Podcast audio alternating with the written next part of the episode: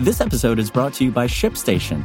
You know, some things take a lot of work, like sending little robots to far off distant planets. And just as that's challenging, so too is running a successful e commerce business, especially when there's so much to do.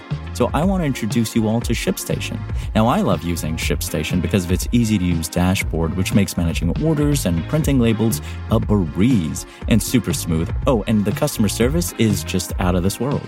It's exactly what you need to help grow your business. Sign up for your free 60-day trial at shipstation.com slash technews. That's shipstation.com slash technews.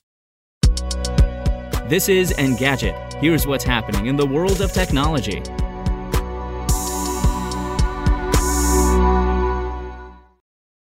Today is August 17th. One of the world's largest airlines has placed a big bet on supersonic jet startup Boom. On Tuesday, American Airlines announced that it had recently agreed to buy 20 Overture aircraft from Boom, with the option to purchase an additional 40 planes if all goes well. The deal is one of the strongest shows of support for Boom yet, surpassing the potential 50 jet commitment United Airlines made last year. That's all for a startup that has yet to build a working passenger jet. At the start of the year, Boom announced it would build a manufacturing facility at North Carolina's Piedmont Triad International Airport. The company expects to begin construction on its Overture Superfactory later this year, with production to follow in 2024, though the plant's first completed jet won't fly until sometime in 2026. Still, this hasn't stopped Boom from being bullish about Overture's prospects. The company envisions the Mach 1.7 jet completing flights between Newark and London in under four hours and San Francisco to Tokyo in approximately six hours. The company also claims Overture will be a net zero carbon aircraft thanks to its ability to fly on 100% sustainable aviation fuels. American Airlines is purchasing 20 of Boom's supersonic Overture jets.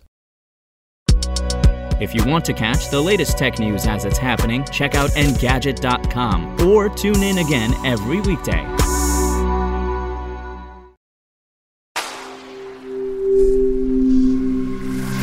Spoken Layer.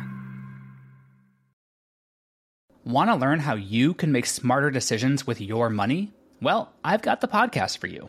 I'm Sean Pyles, and I host NerdWallet's Smart Money Podcast. Our show features our team of nerds, personal finance experts in credit cards, banking, investing, and more. And they'll help you make the most of your money while cutting through the clutter and misinformation in today's world of personal finance. You'll get clarity on strategies to help you build your wealth, invest wisely, shop for financial products, and plan for major life events. Listen to NerdWallet's Smart Money Podcast wherever you get your podcasts.